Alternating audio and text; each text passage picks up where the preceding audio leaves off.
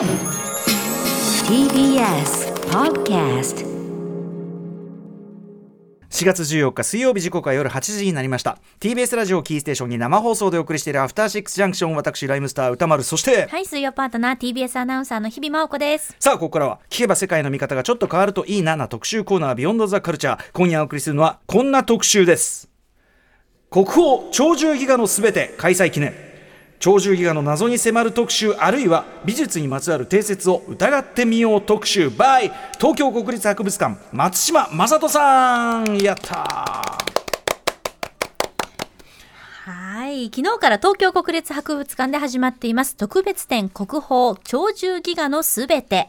誰もが一度は見たことがあるでしょう。鳥獣戯画といえば、擬人化されたカエルやウサギたちが楽しげに相撲を取ったり追いかけっこをしたりする姿が描かれていて、その親しみやすい絵柄は日本漫画のルーツとも言われるのが定説の一つとなっています。これちなみにこの BG は鳥獣戯画が鳥獣戯画ジムという井上涼さんのねその鳥獣戯画絡みの曲がちょいちょいあったりするんで、はい、こちらをかけさせていただきああでですねそうなんですよ、日本漫画のルーツとまあそんな説をね皆さん、あの聞いたこともあると思いますけどね鳥獣戯画ね、そうなんでしょ？って思うと思いますが、実はこの鳥獣戯画えー誰がいつ何のために作ったのかがわからない謎多き作品でもあるということなんですね。えーということで今夜は一般的に広く言われているその鳥獣戯画すなわち漫画のルーツ説とかですね、えー美術にまつわるそう定説をそれ本当？と疑い一人一人が自由な見方で美術作品を味わってみようよというレクチャー企画でございます。まあ何しろ鳥獣戯画に関してはいろんなことがまだ分かっていないので、え。ーまだ解釈のうち例えばここってことはこうなんじゃない？いろんなこう見方がまだ全然できる作品でもある。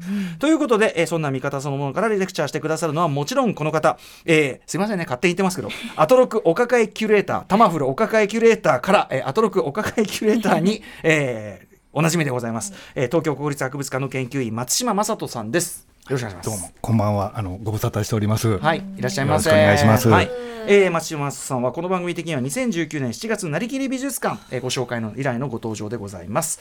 えーということでこれあのまず国宝鳥獣戯画展えーこれ特別展国語長授業のすべてが、えっと、昨年7月に開催が予定されてたんですが新型コロナウイルスの影響で延期になっていた。これが満を持して昨日ついに開幕となったと。おめでとうございます、とりあえずお疲れ様でございました、あの私はあの横で見てただけなので 担当の方々が本当に、あの夜も寝ないで頑張ったんだと思います。はい。ね各方面の調整とかもねね。あったでしょうしね。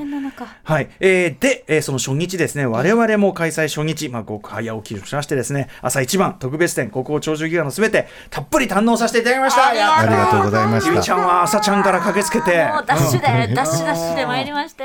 贅沢なもんでございましたけどね。そしてまあちょっと後ほど伺いますけどまずね基本的な鳥獣戯画やっぱ本物をしかも全部揃い今あるものを見るって機会もないから、初めて。全然知らなかった面いっぱいありましたもんね。正直、あの、こんなにあるんだっていうのがまず、そう。そうそうそう最初の感想。皆さんね俺イメージするねあのウサギとカエルが相撲を取ってみたいな、ええもちろんそれもあってああ本物だいやすげえってのはありますけど、うんうんうん実は他の面もあったりするとね人、人？みたいなね。うん、またその人のなんていうかこうこれ褒めてますけど しょうもなっていう感情も含めてねうん。僕はやっぱそもうそこに逆に見せられちゃったぐらいなんですけどね。うんうんうんはい。ということで改めて松島さん今回の、えー特別展国宝鳥獣戯画のすべて、えー展覧会としての見どころポイントなどはありますか？はい。あの甲乙平定って名付けられた4つの巻物からなるあの鳥獣戯画今現存しているその4巻をうん全巻通しで一気に会期中あの全てご覧いただくそういう展覧会です。でこれめったにない。はいで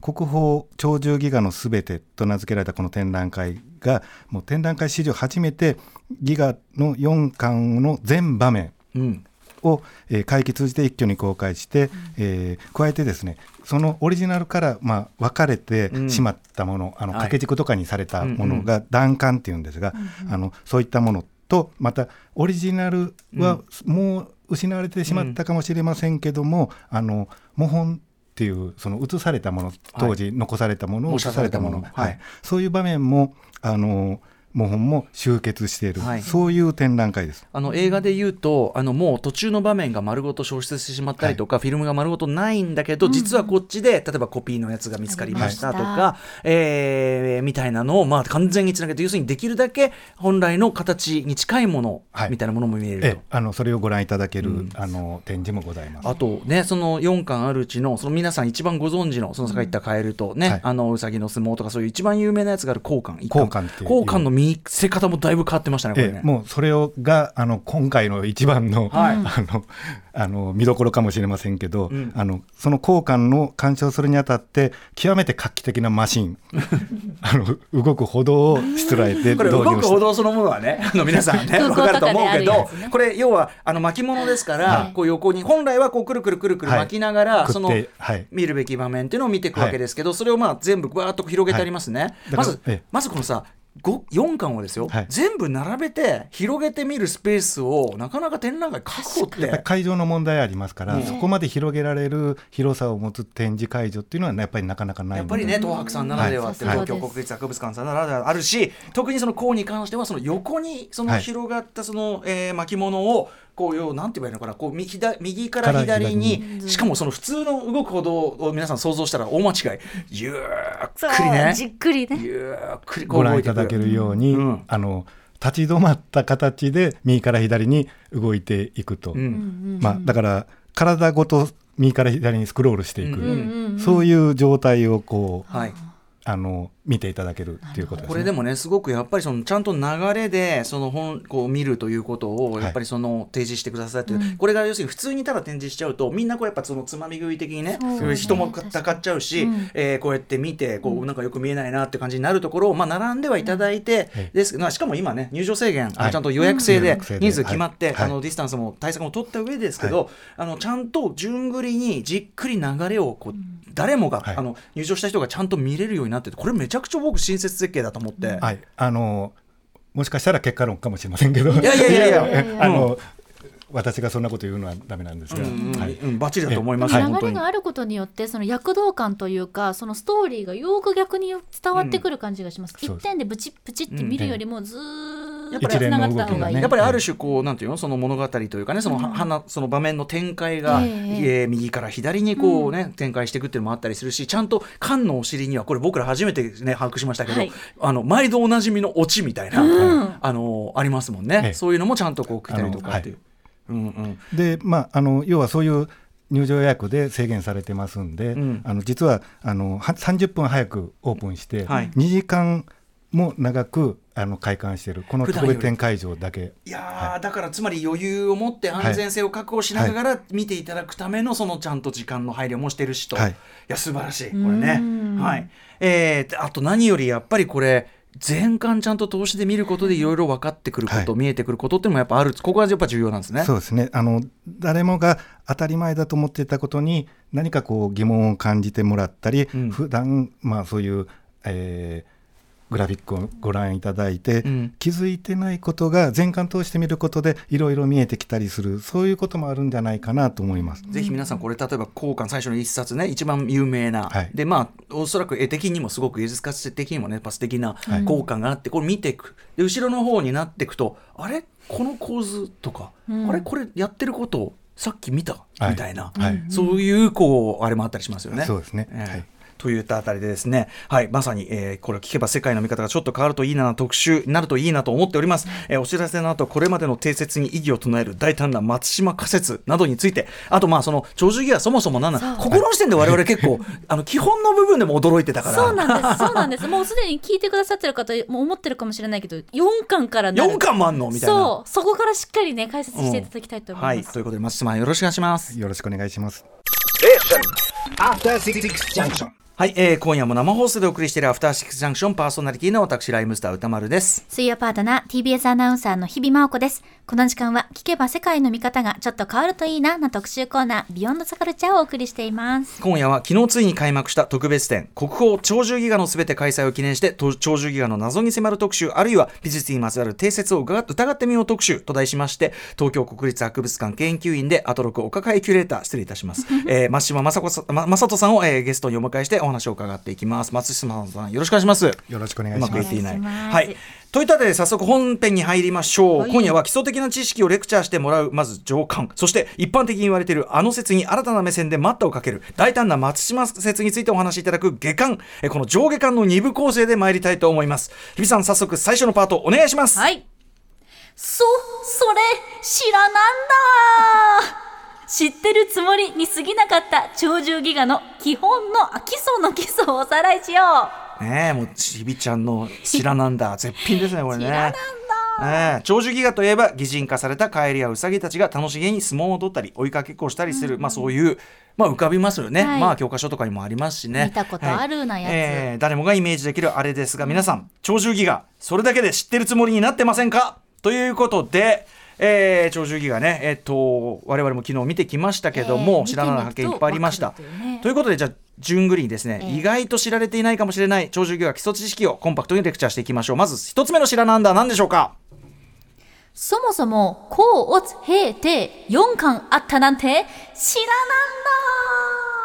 はい松島さんぜひ解説お願いします。はい、えー、甲乙平定っていう4巻の巻物絵巻物が現状では伝存あの伝わってるわけですね。はい。で全部合わせると画面は44メートルと50.8センチで私が測ったわけじゃないんですがで実際に作られた当初はもう少し長かったっていうのはあのもうあの考えられています。先ほどおっしゃっていたように今ではその弾丸というはい。その間が抜けて別の形として残っているものもあれば、はい。あの模写の形でしか残ってない。部分っていうのも判明しているので、はい。まあ明らかにこれよりは長いと。はい。うんうんえーこれちなみにあの甲乙経て4巻っていう形、これちょっと後になるのかな？これ要するに誰が、はい。誰がっていうかこういつはい。この形にね、最初から要するに4巻 4, 4部作だとかさ、ええ4巻セットで書くぞみたいな、はまあ、あるある作者がいてね、はい。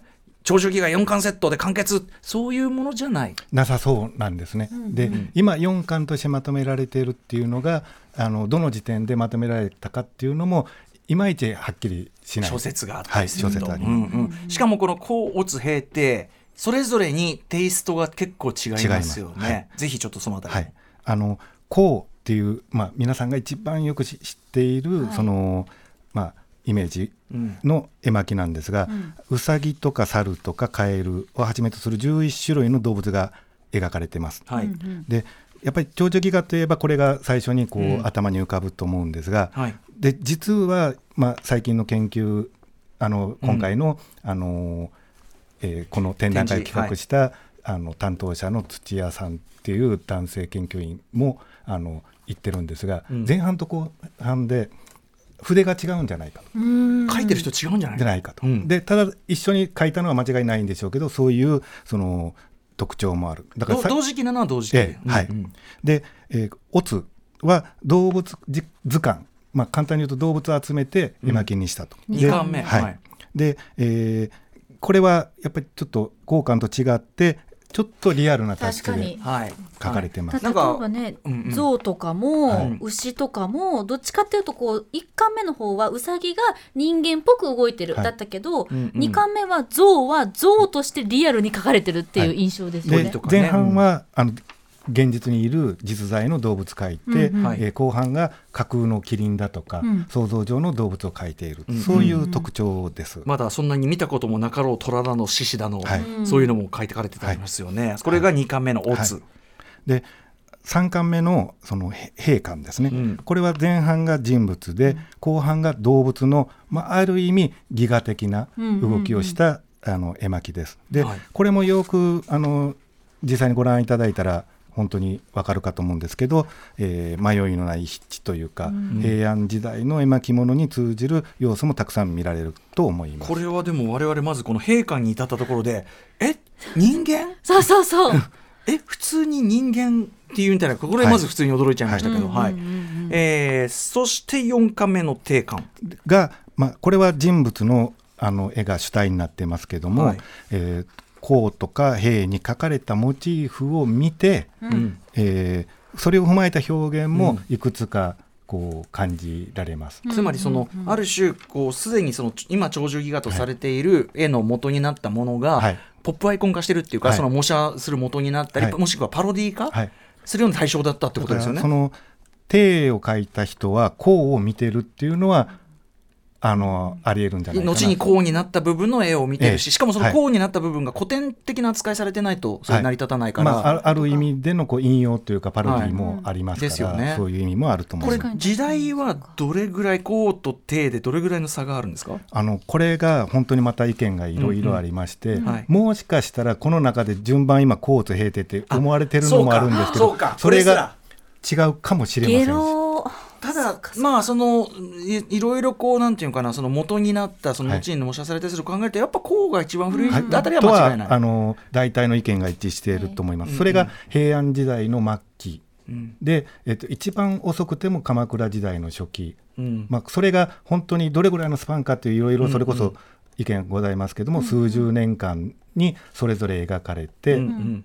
えー作者もそれぞれ違う。うん。ただ何かの目的何かの理由で一つのセットになって。4巻になって、巻物としてそしてまあ最終的にはそのお寺に、はい。えー、と保存されていはいたっていうことですだからもんね。今でいうあの京都駅からうん。北西に向かうその方向にある戸賀能っていう場所、まあ、愛宕山とか、えっと、嵐山の北の方ですね、うんうん。そこにある高山寺っていうお寺に伝わってます。高い山の寺とかでこうさんで。はい。で実際ご覧いただいたと思うんですけど紙が和紙が継がれていって巻きになりますけど、ええ。その継ぎ目継ぎ目に高山寺っていうおお寺の印が、はい。四角い印が押されてます。はい。だからそれが所蔵者ですね今の、所蔵の証拠つまりこれは書かれた時代とは関係なくそのおそらくそうです。後にある押された。ある時点で押されたハンコですよね、なるほどなるほど。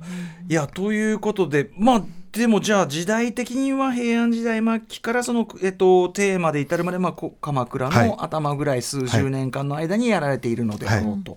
はい。これえっと、要するに絵画っていうかこういうものがすごく盛んな時代ではあった。はい、あの絵巻物の今現存する国宝の絵巻っていうのが、うん。本当にこの時代に集中してるんです。うんうんうん。あー。あの万代納言絵巻とか、はいはい。で、まあ、ボストン美術館に行っちゃった吉備大納言絵巻とか、東博とかいろいろとなところにご,、ございます。あの病の草子とかなんかそういう国宝になっている絵巻物がこの時代に集中して作られている、で、え簡単に言うと800年前の絵巻物が今残っている。うんうん。はいはいすごい絵ことですね。巻ブームではあった時期にあったただしそういうこうなんていいうの由来とかね来歴ちゃんとはっきり分かってる作者も分かっててなんとかっていうものともちょっと扱い違うというかね、はいあたりですよね、はい。その絵巻文化は非常にこう黄金期なんだけどだけどその中でじゃあ鳥獣戯がどういう位置なのか。というっていうのが二つ目のちょっと知ら言ってみましょうかなんだになるわはい二つ目けですね。の知らなんだ行ってみましょう。はい。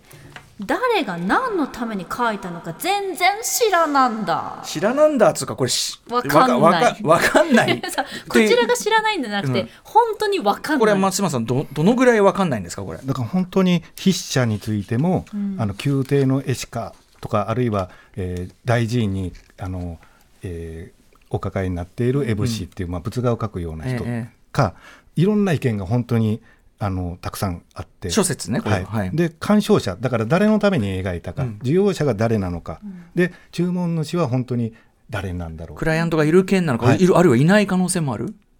かもしれませんし。そううん。か、そこは本当に明確にはできないですよね。こんなにわかんない作品ってあるんですか？あの実は日本は本当にそういう分かんない謎だらけの作品っていうのはたくさんあります。だ。からそれが、まあ、ちみみんな研究者が血眼になってあの一生懸命勉強すると。でそれを時代時代ごとにいろんな研究が進展したりあと物理的に修理とかもされまして、うん。あの物理的な新しい新知見でいろいろうんあの出てくると、うん。そういう状態だとは思います。しかしこれだけ有名なねねあのー作品がこれだけ実は何もよく分かってないっていうのもすごいですね。うん。はい、ということで作者もわからない、えー何のために作られたかもまだよく分かっていない諸説はあるという、ね研究の余地がある作品であるということですね。これだって。絶対書いてる人4巻あるうちに絶対違うだろうって私は思いました、うん当然見てて。タッチ全然違う。違いますからね。こうこうでも違うし。ねあのいわゆるえっとうさぎとか猿とかみんなが知ってる1巻目のこうは、はい。やっぱりうまいなって、うんあのいわゆる絵としてちゃんと立派ですよねこうはね。で、にもすごく丁寧に細密にこうええ描いているところはあるし、うんうんでだんだんこのよだんだん遡るに従ってだんだんラフタッチっていうか、ね、ええ4回目うん。の手なんてもうね、これちなみにその人間たちの姿これ僕はすごくそこに見見せられちゃったんですけど割と本当になんかキャッキャウフフと皆さんをふざけて笑ってたり、あのなんかなんていうの？飲みスナック芸じゃないけど 飲み会でみんな遊ぶなんか首引きとかなんとか、あのゴムを両脇抱えてゴムパッチンみたいな、そういう遊び ででみんな腹抱えて笑ってるみたいな、すごい人間的な、はいあの平安時代とか鎌倉なのに本当にもうすぐそこにいる人たちのような感じがする。そういう生々しさっていうのはすごいありますね。ね。やっぱりそれがそういう書き方をされてるからだと思います。なるほどスピード感あって、はい。はい。うん。それだけに技術もあったっていう。っていうことだと思います。あとなんかその、えっと、特に定館のもう顔の簡略化の仕方とかがこれちょっと今日の松島説の流れとは変わっちゃうけど、はい。やっぱ僕らの目から見るとえ今の漫画と同じ抽象化じゃんっていうか、ええ。でもやっぱり中にご覧いただいた、ねうん。人あの人物の顔がはい。いきなりむちゃくちゃうまかったり、そうなんですよ。急にこれね。一箇所これ定款ですかね、はい。えっ、とまあ要するにこう牛がなんか牛を引っ張ってたら牛がなんかどっか行っちゃってわーって騒いでみんなわー大変だゲラゲラゲラみたいに。これもうは裸の人たちだからこれはもうなんていうか市政の人っていうか、うん。でそれに対しても明らかに公家というか、はい。えーもう立派な格好をしたですねああれが最初背中を向いてこれこれ面白いこうアクション表現ですよね、ええ。4つ体が並んでてずっと後ろ向いてる人がくるりと振り返ると振り返った顔は明らかになんか似顔もうに二世っていう形式という当時。なんですけど、要するにそのえ当時の人が見れば誰かはある程度えもしかしたらわかるるかもしれませんね。で多分これって身身分のある人だからそれがこう要するに市政の人がわーって騒いでるところうんなんじゃってこう振り返るとこそのものに何かこう滑稽見に行っちゃえば風刺もはい、入ってる、何かしらの意図はあると思います。ところがこれなぜじゃ何かしらの意図ということしかしこそしてこの顔の人誰とか分かんないの。これなぜかというとこれは3つ目の白なんだ。そうですね。つながるかもしれませんね。行ってみましょう。絵巻全部に色も言葉もなかったなんて知らなんだ。はい、なんかこう、ハンコ貼ってあったり、あとこれはもう、もう、模写のしたやつね。はい。やつだと、うんサウルの顔がちょっとええ、こう、頬をね。ね、塗ってやったりとかってあるんですけど、基本的には色なし。はい、あの墨の線だけ墨線だけで描かれて、着色色はつけてないんですね、うん。でそういう絵のことを白描画って言います。白で描く画、うん。うん。であの白描画自体の絵巻は珍しくないんですが、はい。その鳥獣戯画の、まあ、特徴の一つなんですけど、はい。テキストがないんです。あの、絵巻には言葉書きっていうテキストがあります、まあ、ストーリーとつまりそのセリフだったり、はいストーリーが書はい。いてある。はい。でそれの一部分が絵に表されるその言葉書き絵言葉書き絵っていうつながりで絵巻っていうのが多く書かれてます。はい。でこの鳥獣戯画はその言葉がないんです。うんうんうん。なのででまたこういうその白描画のスタイルを取ったシンプルな絵柄なんで、はい。見る人の想像力自体がかきたてられて、ある種子供から大人まで親しみが持ちやすいっていうところがあると思うんですね。確かにね。はいでだからその言葉書きテキストがないことでその今何のために何を書いてるかっていう謎がもうその時点でしゅ、登場すると。何にも、ね、はい説明がないわけですから、はいはい当然何、何の何だかは、ああの文脈がもう共有してない我々にはちょっと分かんないけど、そのために逆に、まあ、サイレント映画じゃないけど、ええあの誰もがこうある種一方的に思い入れも入れやすいし、はい。逆に言えば解釈の余地、はい。めっちゃ入りやすいというね、ええというようなものでもあると。はい。でそんな中に一つにその一節に日本漫画のルーツであるとかはい。っていう説もあると思うんですがこれに関しては、はい、あの今歌丸さんおっしゃったその定感の書き方も含めて、ん。やっぱりこうカリカチャーというかその風刺表現のように、まあ、動きとして見えると思うんですね。はい。ただあの一般的に今あの漫画のルーツだって言われているん。説っていうか、その言い方は、はい。あのもともとですねあの佐伯えー佐伯原正樹さんっていう漫画家挿絵うん。絵のあの画家の人がはい。大正時代に日本漫画史っていう本を書かれて、あ大正時代なんだ。はい。はい。でそこで、えー要はこの鳥獣戯画はあの風刺がたくさんあるので、漫画のルーツだって言い始められたみたいな。でも最初の頃からそんな説を唱えられてたんです、はい。佐伯原さんと細い木に、はい。えーのっぱらの腹に青いに起きはい。ると書いて、佐伯原正樹さん。であの手塚治虫先生もインタビューの中で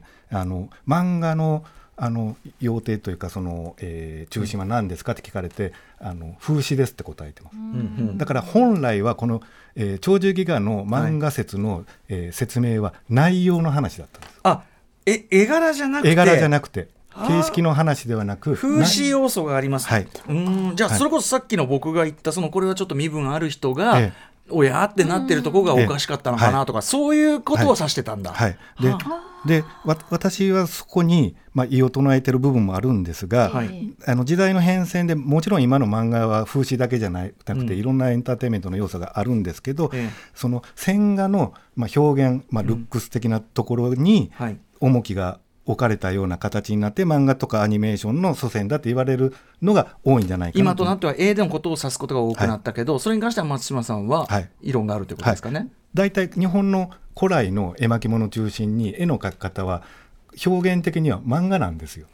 つまりそのこれだけじゃないと。と、うんはい、で日本の絵古い絵はことごとく漫画の元祖って主張できるんで。そのぐらいへえ、そうなんです。ぼ例えばね、これ、あの、なんかその豚鼻っぽいこうはい。表現であるとか、あと目のね、この白目があって、ギョロッとして、その真ん中に黒目があるとか、はい。もう僕らから見ると、いかにも漫画的ってなるけど、こういうのは他にもあると。だから日本の絵画は本当にリアリズムをずーっとしてきてななかったので、抽象化をもう最初からしてるから、はいで疫合的に描いてますから、うんうん。表現の形式上表面的な意味で言うと漫画のルーツっていうのは日本の古い絵はみんなそうだよっていうしかないとは私は思ってなるほどなるほど。そうかそうか。でなおかつこうこれが僕大胆だと思うんですけど松島説これからね詳しくはい。先伺いますけど、ギガですらないかもしれない。と唱えてる。つまりギガっていうのは、は戯れというかね、はい。その要は要はちょっとふざけて描いた、ええええさっき辞書で調べましたら滑稽な絵ふざけて描いた絵これをギガと呼ぶと。言葉上の定義はあの辞書的には多分そういうのが多いはずです、もう我々もやっぱりそ鳥獣戯画っていうぐらいで、ねまあ、擬人化された動物たちが、まあ、なんか滑稽なこう、あれを繰り広げてっていう感じだから、もう鳥獣戯画、はい。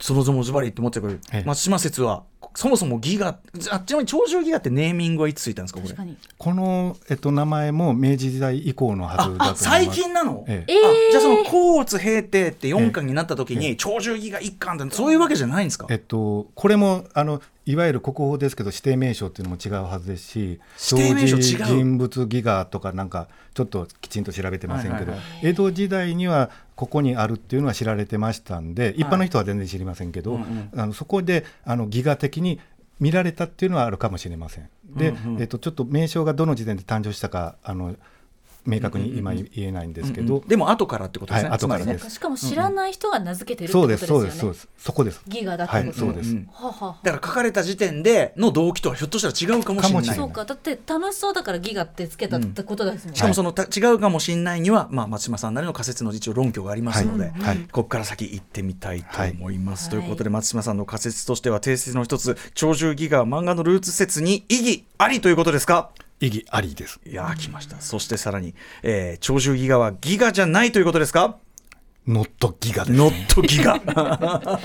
信号出た。ねさあじゃあこれはどういうことなのかということをはい。さらに伺っていきます、まあ、改めてじゃあき基礎ね。おさらいしておきましょう。はい。はい、基礎をおさらいしてきました。あしましたしました。ね。ましたが4巻あるということ、でい色も言葉もなかったということ、誰が何のために書いたのかということもわからないということ。では下巻に参りましょう。鳥獣戯画イコール漫画のルーツじゃないのでは、そして鳥獣戯画は戯画じゃないのではという松島説に参りましょう。はい、ということで、まあ、先ほども言いましたけどギガというねあの先ほどまあ辞書的な定義というはい。か日比さん知ら、あのやっていただきましたけどあの博物館的な定義というか、ギガ。あのもうその文字通りだと思います、まあ調べていただいたように、つまりうん。これあれですか？あのごめんなさい落書き的なイメージがあったんですけど、はいはい、皆さん多くが多分そういうお考えだと思いますけど、あの全ての研究者いろんな色あの説がありますけど、この絵が圧倒的にクオリティの高い、まあ、上手な絵っていうのはもう間違いないんですよ。特にこうとかはもうね、はい。めちゃくちゃ立派ですよね、はい。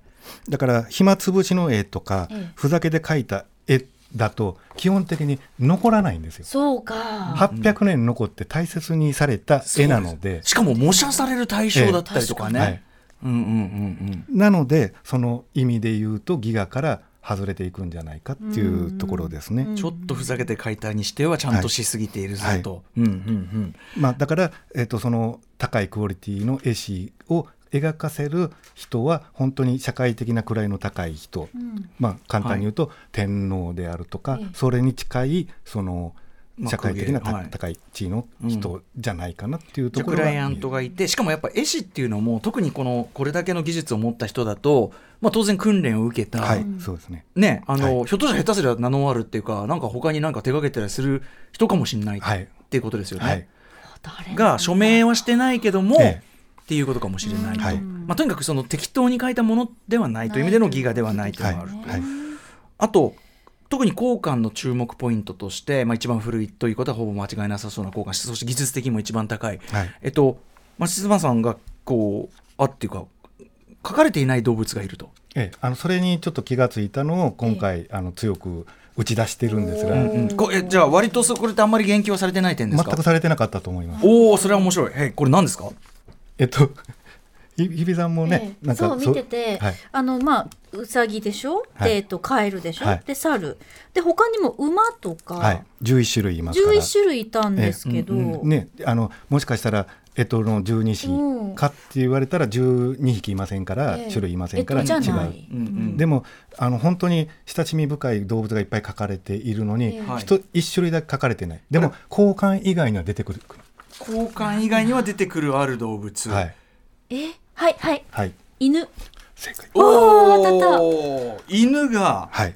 一貫目に当たる要するに一番そのなんていうかなもう根本の動機に近いところに思わ、はいると思われる、ええ。ー交換には出てこえない。はい、でそこがあの糸口になって、まあ、今勝手に言う松島仮説が生まれたんです。どういうことでしょう？あの要はこの筆者とか鑑賞者とか注文主、いずれも不明なんですけど、これなぜ犬だけ書かれてないかっていうのをいろいろ考えてるうちに、ええ。こういう結論が生まれたとうんいうことです。で、うん。うん。要は犬がこの平安時代の末期に、はい。えーまあ、ちょっとその前に戻りますと、ええ。この、えー高いクオリティの絵師が描くものは私は宮廷の絵師だと思ってるんですけど、うんで描かれてる効果の内容はいろいろ遊びのようなあの動きをしてますけど、ええ。実はみんな年中行事なんですよ。あお相撲を取ったりとか、はなんかいろいろ宮してるけど廷行事って言ってもいいと思います。宮廷の中の年中行事が描かれている実は。ただ遊んでるだけじゃなくて。指輪を持って的をねこう確かにみんなで弓とか。やったり。そうだあとはなんか運んだりもしてますよね、立派なものをいっぱいまあろうさぎが運んだりしてる、法事とか行事とかもあったりするんですけどうん。宮廷の出来事を動物たちが演あの振る舞って。るそうか、はいそう言われてみればそういうふうに見えてきたな言われてみれば、はい。はあはあはあ。まあ、若干誘導してますが、であのであのでまあ、そういう意味で筆者は誰とは言えませんけど宮廷の絵師。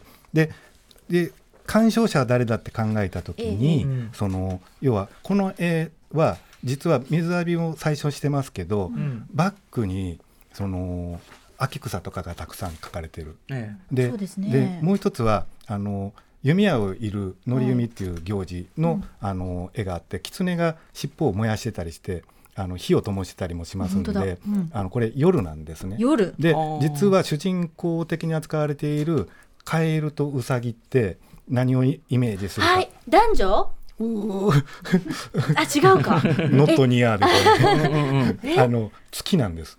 月。あムーンですああでーはあはあ。ムーンといえば私はもうすぐイメージできるのはあの黄泉の世界。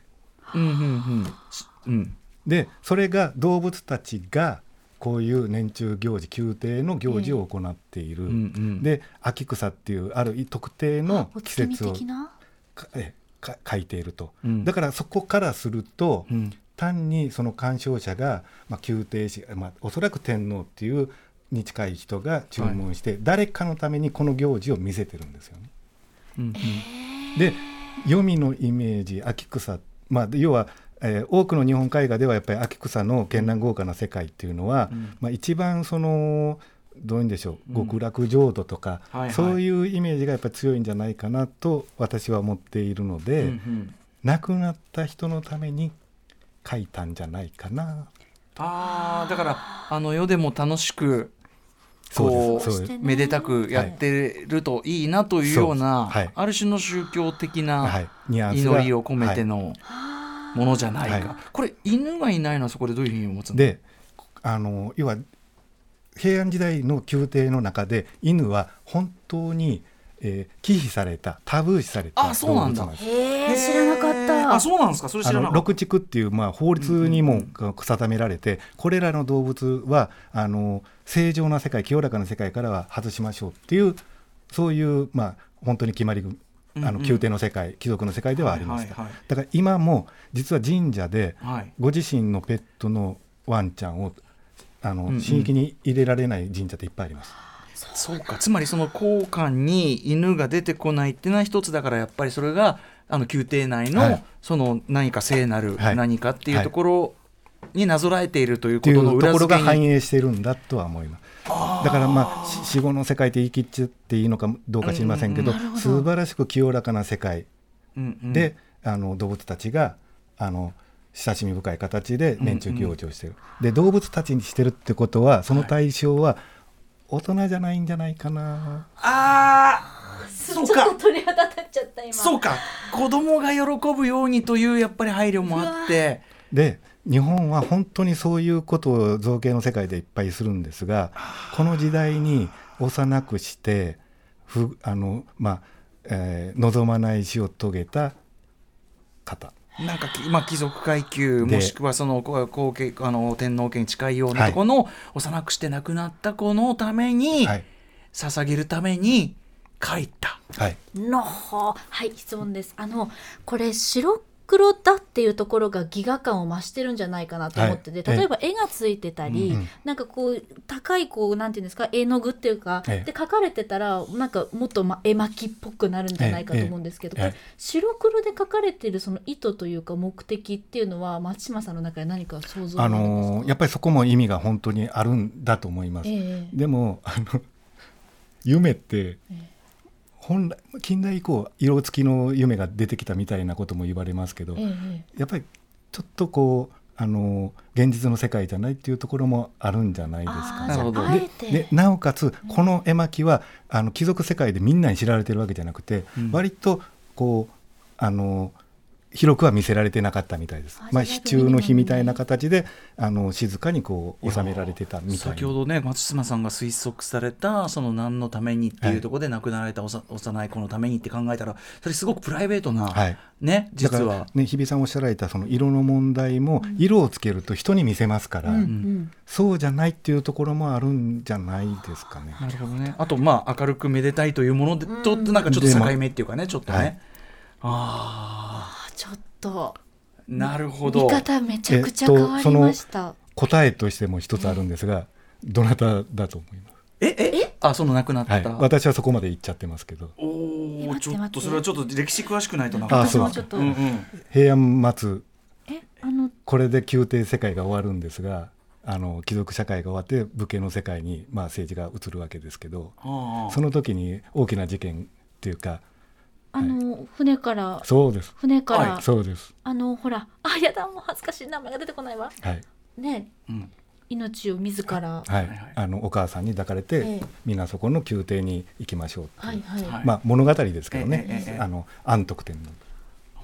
であの天皇が亡くなられた後に名前を送りますけど安徳の徳っていう字は、え。あの基本的にあの不幸な死を遂げられた天皇に贈られる名前でもあります、うんあの崇徳天皇をはじめ。うんうんうんうん。なのでやっぱりそういう意識がある人にでなおかつ先ほど国宝軍絵巻を作った中心人物はあの後白河法皇という上皇です。うん。でその人があの、まあ、壇ノ浦で助けられたあの建礼門院さんを大原五皇に、えーこう弔いみあの平家の人たちを弔いに訪ねる「平家物語」の物語もありますので、うんうん。あのこの絵は安徳天皇の心を休めるために、えー。鎮護するために作られたんじゃないかなと書いちゃってます。という松島説が、説はい。あの今回のねその図録素晴らしいまた図録がねわずか3000円というまさにただ同然の、ねえっとあれで売られてますけどもこの中に松島説もまあ載ってて、はい。ただこの図録の特徴はその松島さんの説だけじゃなくてもうけんけんごうごうたくさんの意見があります。えっと何人寄せられてるんでしたっけ？えーっと13人だっけ？なんかね。ぐらいですか、うんうん。あの本当にたくさんの研究者がいますんで。しかも全員が違うこと言ってるという。これがすごいことですよねそれも、これが鳥獣戯画の、ええ。まあ、その解釈のまずまだ幅の部分で、はい。でも要はこういうことですよね。そのまずその13人の説今の松島さんの説も鳥肌もんで、えすごい。この流れだけ聞くとめっちゃ説得力あるじゃない、もうそれですよみたいな、もうもうそれに決まってますみたいな 感じになるけど、要はその、えっと漫画説みたいな、はい。もちろんそのだからそうそうそういう言い方してもいいけど、はい。その現代的な視点で、ええ。そのなんていうかなあのこっちの都合がいいようにこうやるだけだと見落としてしまう部分とか、はい。あるってことですよね。はい、だからそもそも古い絵っていうのは本当に謎だらけですんで、うん。あの例えばメディアで、まあ、この展覧会でも言われるかもしれませんけど要はレッテル貼っちゃうと、うん。そこからしかもう見れなくなる。そういう見方しかできなくなっちゃう。うん。でやっぱりこれだけ時代が離れてでもっと言うとその要は何も分かってない状態なので、やっぱり自分の,、まあその考えと。でまたその当時の人たちを想像するとか、いろんな見方っていうのをしてもらいたい。で長寿ギガ自体が本当にこの最近修理されたのでそこもいっぱい知見が新しいのが出てくる、うんうんうん。だからやっぱり自分たちが当たり前だと思っている定説を疑うことで見方が本当に変わると思うんですよ。うんで自分で言いながらこの安徳天皇説は学問じゃないです、うんうん。答え決めちゃってますから。ああなるほど。まあねえまだその自分で、うん。え自分でひっくり返してますけど、うん。やっぱりそういうことができるクオリティを持ってる長寿ギガだって言いたいんですよ。いろんな意見を出せる、だからやっぱりそこを示すのが美術館とか博物館の役目だと思いますし、はい。それを楽しんでもらうのがあのそういう特別展だと思います。なるほどね。だから今回はそこのいろんな見方みたいなものの余地を開くためのはいこう機会というか、はいっていうところでもあるのかな。だからこそあの全公開だから、はいあの鳥獣戯画のやっぱりそのいろんな側面要するにそのあああれねってあああれねをこうこう超えるものがいっぱいあるし本当に本当にそれがこう全部同時に人流れで見れることによって、僕はやっぱそのさっきの話を伺ってまあすごくである種ちゃんと書かれたものであるっていうのは作りからして僕らも実物見るとはい。ますますそれすごくそう。思うじゃない？本当に。これはちょっとちゃん相当ちゃんとしたアートだと。なのに例えばその紙質とか、はい、あの杉原氏っていうちょっと実は保護紙っていう、まあ、保存しないような紙に描かれているので、だからギガだっておっしゃる方もいます。そ。っちもその説もやっぱりちょっと有力にも感じるし、はいはいはい。でもなとかね、はい。あと僕やっぱ興味あるのはそのとはいえちゃんと書かれたもので、まあ、要するに今で言うとそれなりに金かかったものっていうか、うんあのちゃんとそういうがだんだんそのなんていうのかな元の意味をそがれてでも模写の対象ではあるとか、はいはい。こうどういうこう語られ継がれ方をしてきたのかなっていうね。はい、だからそれが時代ごとに本当に価値観社会観世界観で変わっていきます、うん。だからそれこそ天動説が地動説に変わるような変化も日本の文化の中にはいっぱいありますから。でも時代の幅的には数十年なんですよね。はいですあのだから僕定款の時点では、もうその最初の意味が薄れて薄れてるんじゃないのって感じするんですよ。能性もあります、はい、あでも今みたいにそのメディア的な記録っていうのが盛んじゃないから、はい。うん今以上にはい、文脈が失われるの早い早いと思います。記録がなければ、実は、はい、でテキストがないから分かんない。あーだからもうあの時点ではある種ギガ的な解釈を勝手にされて、だからじゃあこれ一度擬人でこうやっておどけた絵だっていうことにやるから、でもっとおどけた、うん。はいどんもうどんどんおどけますみたいな。おどけのヒートアップがね。おおどけのヒートアップがなされているみたいなこともあんのかなとかね。こんな感じでだからあれですね。いろいろこう皆さんのこの学説とかも当然ね、はい。あの今回の図録とかも書いてあるし、ええええ。あのそれをこうつなぎ合わせて自分なりにあじゃあこうなのかなこうなのかと皆さんが仮説をつ作る手も作って楽しむというか、もうできると思います。そこがまたすごいことですよね。そもそも絵としてやっぱり本物を見て思いましたけど、ううんまっていう。そうね。その絵の力っていうのもあるし。あのなんていうのかなえ本当にこう馬なんですよ。絵絵としてセンスある？みたいうんな。あと僕個人的にはその模写のやつもすごく面白くて、はい。あの加納探幽のの縮図ですね。あの縮図み要するにちっちゃいねミニチュア版に、細かく描いて。でも可能そこはささすが加納探幽で。そうですね将軍の伺いはい、あの省略してちっちゃく書いてんのにエッセンス掴んでる。うん。本当に絵うまい人みたいなうん。感じもあるし。かと思えばねやっぱ僕あの定感のもう完全に尻上がり寿の世界ですよ。あのゆるいんだよな、ね、孤独さ書かれてはないですかね。なんか、もしかしたら、あの、あ北斎とかも書かれてますけどね、パロディーは。はい、いやいやいや、ちょっとこれ、メールがね、あのね、リスナーから来てるんで、ちょっとご紹介させてください。えークリオネグミさん、えー鳥獣ギガ展特集、えー楽しみにしてます、楽しいですと。えー先日、日曜美術館でも生中継で特集されたのを見ましたが、交換、この1回目ね見るための動く歩道ですが、見終わったら、また動く歩道の入り口に並んで見ることは可能でしょうか？はい、できます。ただ、皆さん並んでますので、ん最後尾になっちゃいます。はいそうですね。まあ、ちょっと混みが、でも今その、うんまあそうですね。予約でコントロールはしてるから、はいはつってもそんなバカみたいに並ぶってわけでもないとはないとは思いますが、うんちょっとゆっくりこう進んでますし、あの距離を取ってもらってますので、ん。若干そそこでお待ちいただくことはあると思います。ね。あとやっぱり皆さんぜひちょっと今日の特集聞いたらもちろんそのねみんな知ってる、ああこれ本物要するにやっぱ俺らもさ、もうやりがたい次いつ見られるかなありがたいでうん効果見るけど逆に俺定感とかのふざけたああいう方がいつ見られるか分かんなくないみたいな、うんうん。だからぜひちょっとちゃんと丁寧にうん。じっくりこう見て、全部を。うん、これがあれのパロディーだな。でまたこれ図録読んだらいろんな説聞くとまた行きたくなる。だから知ってるはずなのにわからないし知らないっていうのを、やっぱり改めて気づかせてくれる鳥獣ギガの力ってすごいなって思いました、それがすごいですよね、うん。本当に。俺だからその客初日にねやっぱ早速集まり出す皆さんを見てやっぱみんな鳥獣ギガ好きだなってね感じはね。でも誰も何なのかよく分かってないんですよ。そう。すごいことですまあ、よね、だからこそ気ぃつけるのかもしれないそうですね。はい。はい、えー、むずきゆめこさんもね、えー私は鳥獣ギガ大好きで時間さえ許せば日本各地での展覧会に足を伸ばしておりました、まあ。これまではバラバラで見てたファンでいらっしゃる全巻一挙公開は初めてでもうワクワクが止まりません。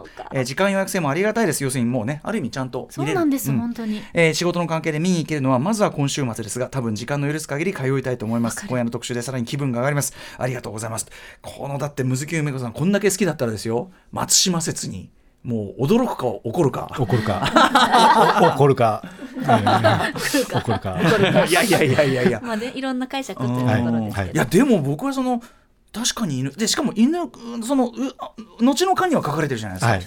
犬だけ書かれてませんから。ねその後の巻には書かれてるのに交換だけ書かれてないってことは交換だけそのやんごとなきはい。その空間の何かであったんだろうっていうのに俺相当説得力ある気がしはいますし、だからやんごとなき人があの風刺って絶対しませんから。そうか。普通は庶民から上についての風刺がある。そうだよ。でその下の巻には特にやっぱりあの平定には風刺は入ってくるからはっきり、だからその意味であやっぱりそうだよ。だから明晰だからやっぱりその漫画ルーツ説がももともと風刺ってとこから来てんならそれ平定感じゃないかと。そうだいうことですよね、はい。こうは違うだろうっていう。というあの考えで僕はいいと思ってます。ただ紙問題。もあります。うわー。だからこれを取るとあれもあれを取るとこれが、ちょっとこれずっとやってられますね。です。うんうんうんもうあの研究者の飯の種ですよ。